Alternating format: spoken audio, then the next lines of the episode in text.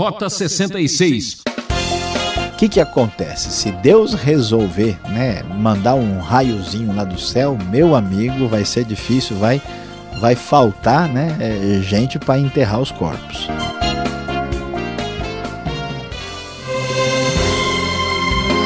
É com muita alegria que começamos mais um Rota 66.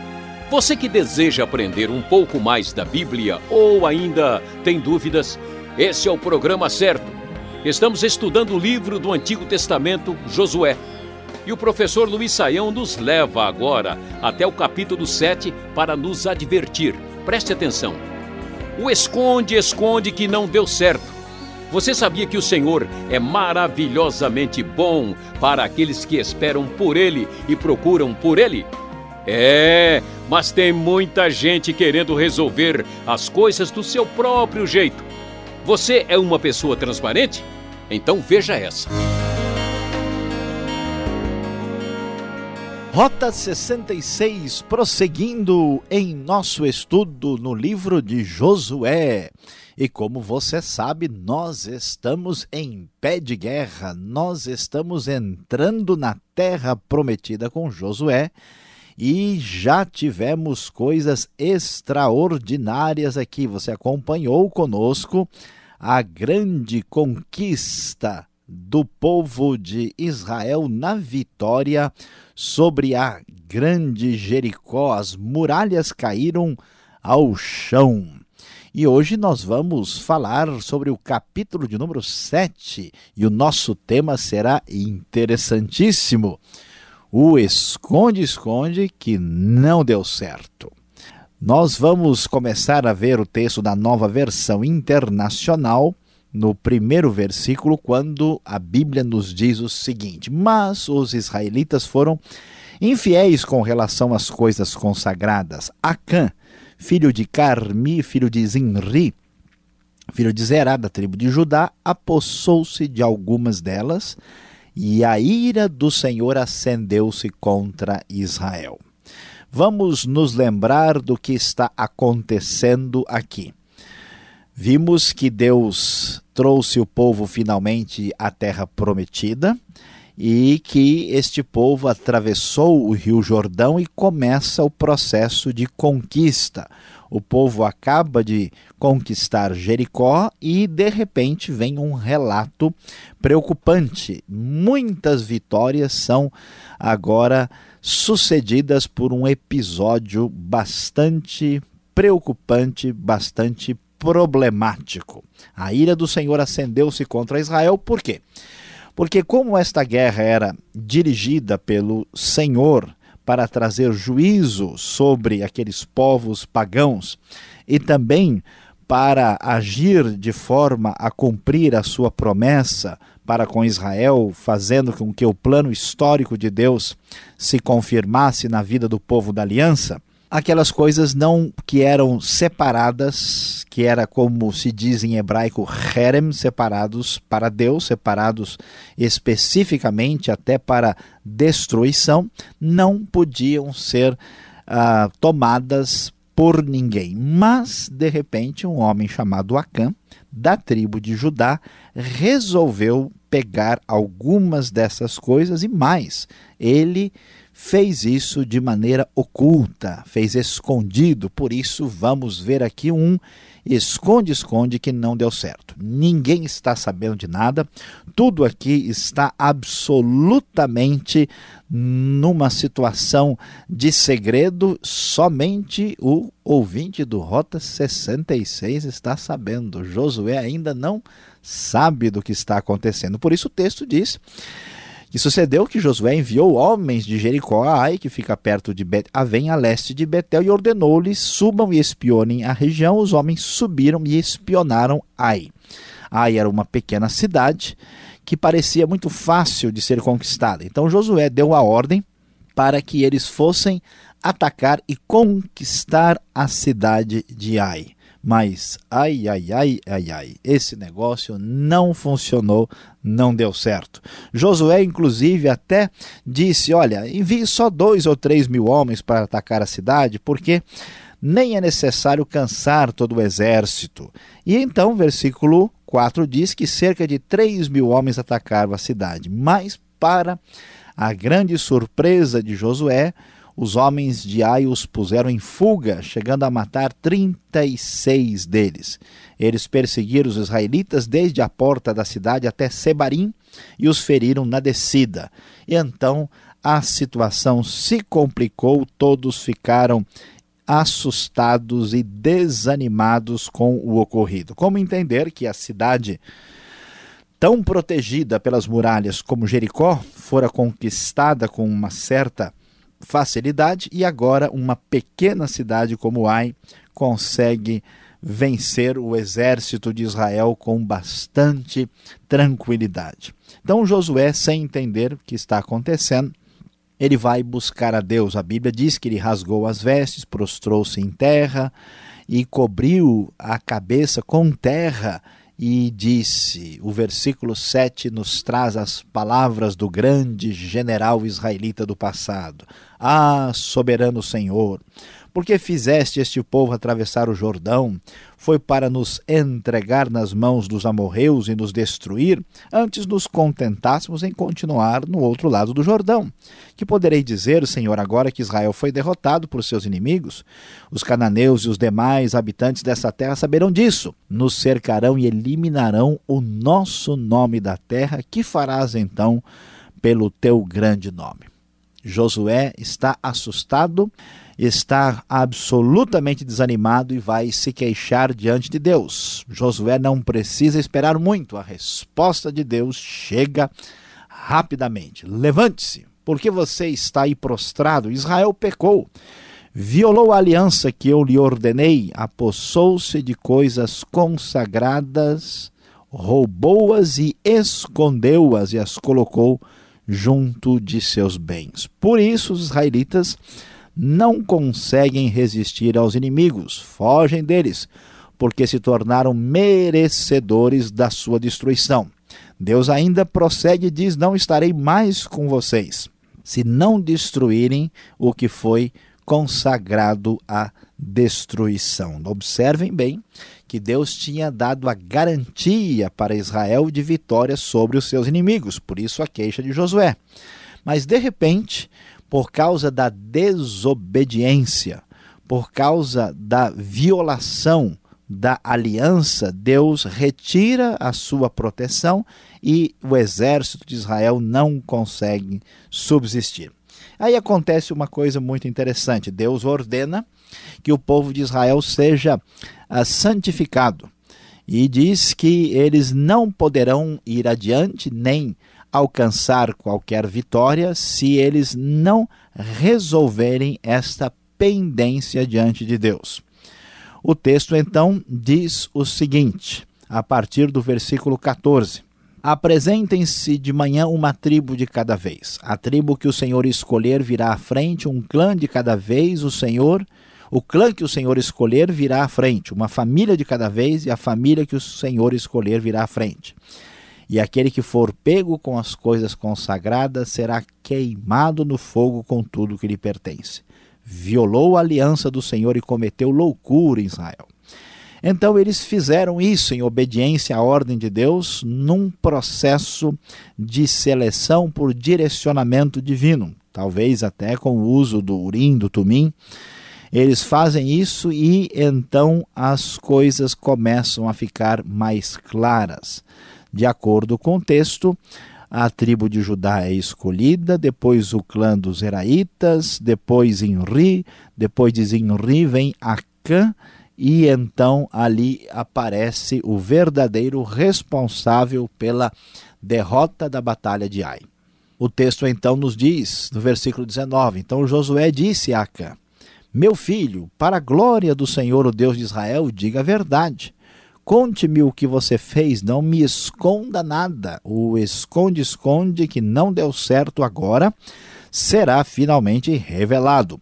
Acã respondeu: É verdade que pequei contra o Senhor, o Deus de Israel. O que fiz foi o seguinte: quando vi entre os despojos uma bela capa feita na Babilônia, aí tem uma roupa importada que vale muito. Então Acã pensou: olha, deixa a palavra de Deus para uma outra hora e vamos ver se a gente consegue um bom retorno financeiro aqui. 2 quilos e 400 gramas de prata e uma barra de ouro de 600 gramas. Olha só que isso é bastante dinheiro. Eu os cobicei e me apossei deles. Estão escondidos no chão da minha tenda com a prata por baixo. Então Josué foi checar as palavras de Acã e lá estavam escondidas as coisas com a prata por baixo. Eles trouxeram tudo e puseram perante o Senhor. Então Josué, junto com todo Israel, levou Acã, junto com todas as suas coisas, seus pertences, os seus ah, objetos, a sua própria a família, também todos os seus bens, e o levou ao vale de Acor. E Josué disse: Por que você nos causou esta desgraça? Hoje o Senhor lhe causará desgraça. E todo Israel o apedrejou, e ele então, com tudo que havia ali, não só sofreram uma coisa terrível e dura de ser, inclusive, ouvida, foi apedrejado e tudo foi queimado. E sobre Acã ergueram um grande monte de pedras que estão lá até hoje, de acordo com a narrativa. E o Senhor se afastou do fogo da sua ira, por isso foi dado àquele lugar o nome do Vale de Acor, nome que permanece até hoje. Entendendo eh, bem o que acontece, vamos ver que Deus tinha dado ali uma ordem muito clara de que aquilo que era separado para destruição deveria ser respeitado, isso não poderia ser violado. Acã roubou, Acã escondeu, Acã traiu o seu povo, Acã preferiu seguir o seu caminho pessoal contra o benefício da comunidade e dentro daquele contexto, daquela sociedade, ele foi punido de maneira muito severa. Por causa dele, o povo perdeu a guerra, por causa dele, muitas pessoas morreram, por causa dele, houve muitos problemas dentro da comunidade de Israel. Por mais que pareça muito dura a, e severa a repreensão e o castigo, a punição que ele recebe, vamos observar que os prejuízos que, eles, que ele trouxe para Israel são ah, terríveis. E então o texto nos mostra com bastante clareza que esconder as coisas de Deus não levam a lugar nenhum, que colocar a minha pessoa e os meus interesses à frente daquilo que Deus determina como sua vontade também não trazem nenhum resultado positivo. E aqui você ouviu hoje no Rota 66 a grande verdade sobre o esconde-esconde que não deu certo e, portanto, não vale a pena ser repetido.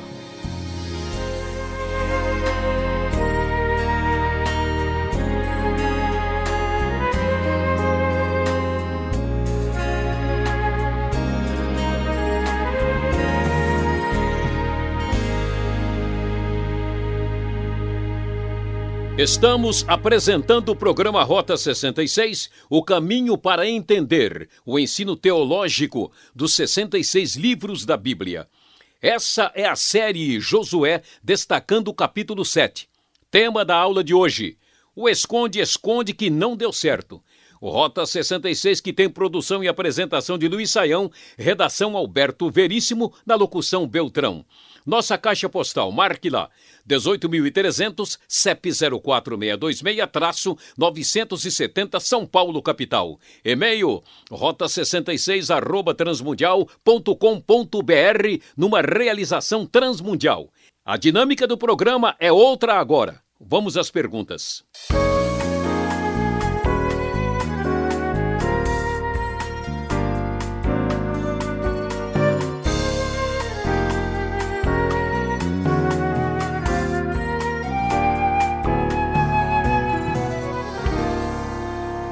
Seguindo em frente aqui com o nosso estudo em Josué capítulo 7, em plena batalha. Professor Luiz Saião aqui do lado para responder já a primeira pergunta. Professor Luiz Saião, por que a punição de Acã foi assim tão severa? O final do texto, assim, você estava até com a voz meio pesada. Já estava com dó dele já, é? Pois é, pastor Alberto, e a gente realmente fica um pouco chocado, né? Porque a gente está acostumado já com a com as palavras de Jesus e com o foco do Novo Testamento, e às vezes é um pouco duro, de fato, né, perceber o que acontece aqui. Ah, veja, o que a gente precisa observar né, é, é assim: será que era necessário destruir as coisas? Né? Por que, que Deus foi cobrar tão pesado de uma destruição. Alguns até pensam, é um desperdício, né? Pegar aquela prata, o ouro, acabar com tudo. O que está em vista aqui? Em primeiro lugar, é importante destacar que nós já mencionamos, né? Deus não permitia que a, a guerra se tornasse é, orientada por razões econômicas, senão, né, quando você visse alguma coisa com alguém, poderia a coisa perder o referencial, o controle sair destruindo para adquirir riquezas dos outros. Né?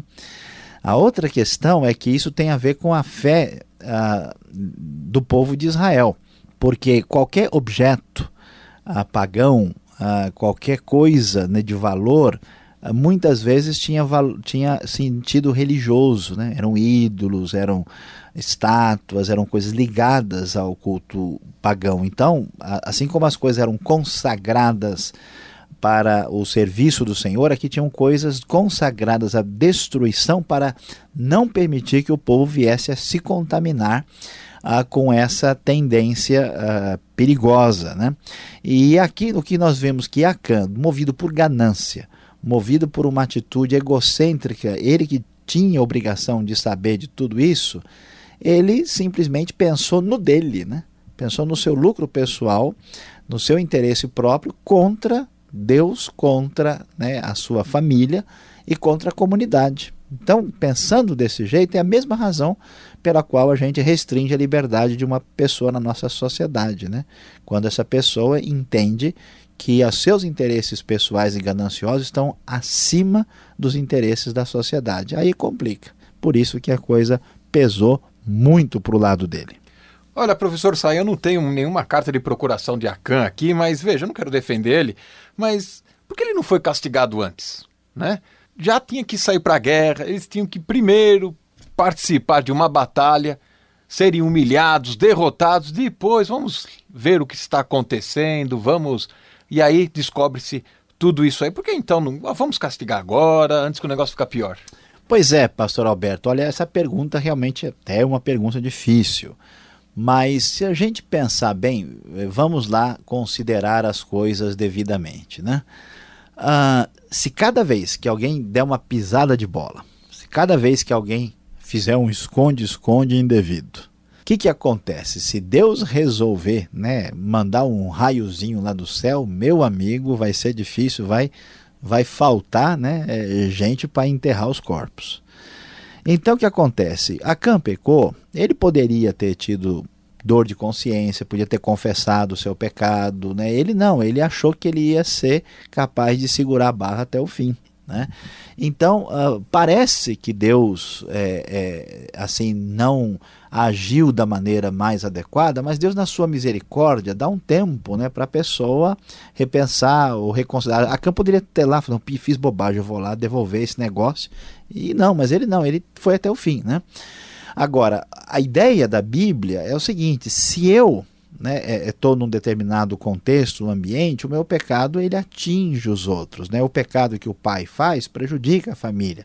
O erro da mãe atinge também os outros membros da família. O erro do governador atinge a sociedade. O erro do guerreiro atinge o exército e toda a população. Então, é, Deus também nos ensina, através desse episódio, né, de maneira didática, ainda que dolorida, que se nós fizermos o que Acã fez, nós vamos ter grandes prejuízos. Então, vamos dizer, Deus não castigou diretamente, dando uma chance para o próprio Acã, para ele poder pensar assim como nós recebemos uma chance no dia de hoje, né, de repensarmos a nossa vida. E também Deus, pedagogicamente, ensina o, como o poder maléfico e contaminador do pecado é terrível. Tá certo. Agora eu vou aproveitar, já que estamos aqui com a presença do professor Luiz Saião, que coordenou a nova a versão internacional da Bíblia, para esclarecer o versículo 29 do capítulo 7 de Josué. Na NVI diz: Diga a verdade. Há outras traduções, eu tenho aqui a minha, diz: Dai glória a Deus. Qual o sentido desse dai glória a Deus, ô seu Acã? Ah, boa pergunta, pastor Alberto. Né? O Acan aqui, dependendo do que acontecesse, teria dificuldade de, de se explicar. Né?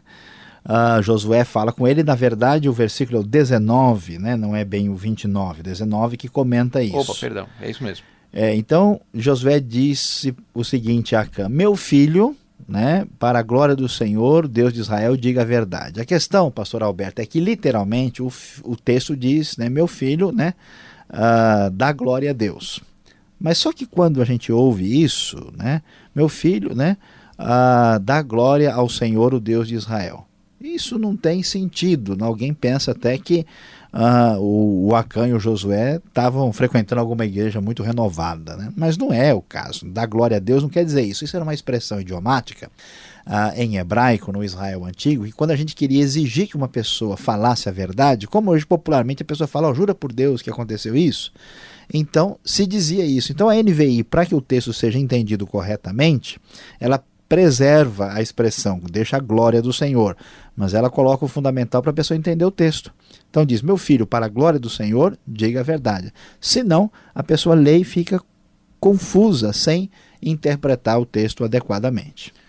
Tá certo. Caminhando mais um pouco aqui, andando para frente, qual seria então a atitude de um Acã nos dias de hoje? Será que nós, os homens sérios, não estamos brincando de esconde-esconde? Pois é, pastor Alberto, eu acho que duas coisas poderiam ser uh, percebidas aqui. A primeira é a atitude de viver uma vida dupla, uma vida falsa, né? Ou seja, a pessoa, por exemplo, está na comunidade cristã, mas ele é uma pessoa desonesta nos seus negócios. Né? Então ele tem uma vida com Deus, né, aparentemente, mas a sua vida não é honesta. Uma pessoa que tem uma vida dentro da igreja, mas tem um comportamento uh, imoral no seu relacionamento uh, ligado à sexualidade. Ou uma a pessoa que tem qualquer tipo de comportamento cruel, perverso, injusto, né, e mantém uma vida dupla. O que a Khan estava fazendo era isso. Né? Então, o primeiro problema é a gente checar e ver aí o que está acontecendo com a nossa vida. Brincar de esconde-esconde pode ser perigoso.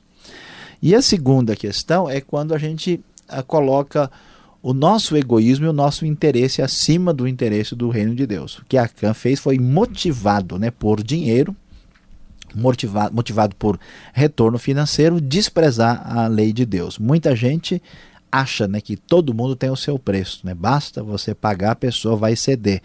E a Bíblia nos diz que não é por aí, não. Entrou por esse caminho, quebra a cara. É o jeitinho de Acã. Olha o fim, né? Exatamente. Né? Para terminar aqui, no verso 20, a gente vê a atitude dele diante de Josué. Parece que ele se arrepende. Será que ele teve alguma chance aí? Porque ele fala: pequei contra o Senhor. Pois é, aqui o que é importante é descobrir que nem todo arrependimento é verdadeiro. Né? É quando Acã não tem mais chance, descobriram tudo, viram, ele falou pequei contra o Senhor, Saul também disse isso. Mas é difícil imaginar que esse arrependimento é sincero. Né? É, ele, vamos assim dizer, disso isso e tarde demais, quando já não havia mais jeito. Assim também na nossa vida, vamos descobrir que tem coisa que não dá mais tempo de resolver. Por isso, temos que tomar uma atitude hoje, agora, porque senão fica muito difícil depois. Obrigado, Saião. E olha, ainda temos tempo. E você também. Fique ligado, vem aí a aplicação do estudo para você.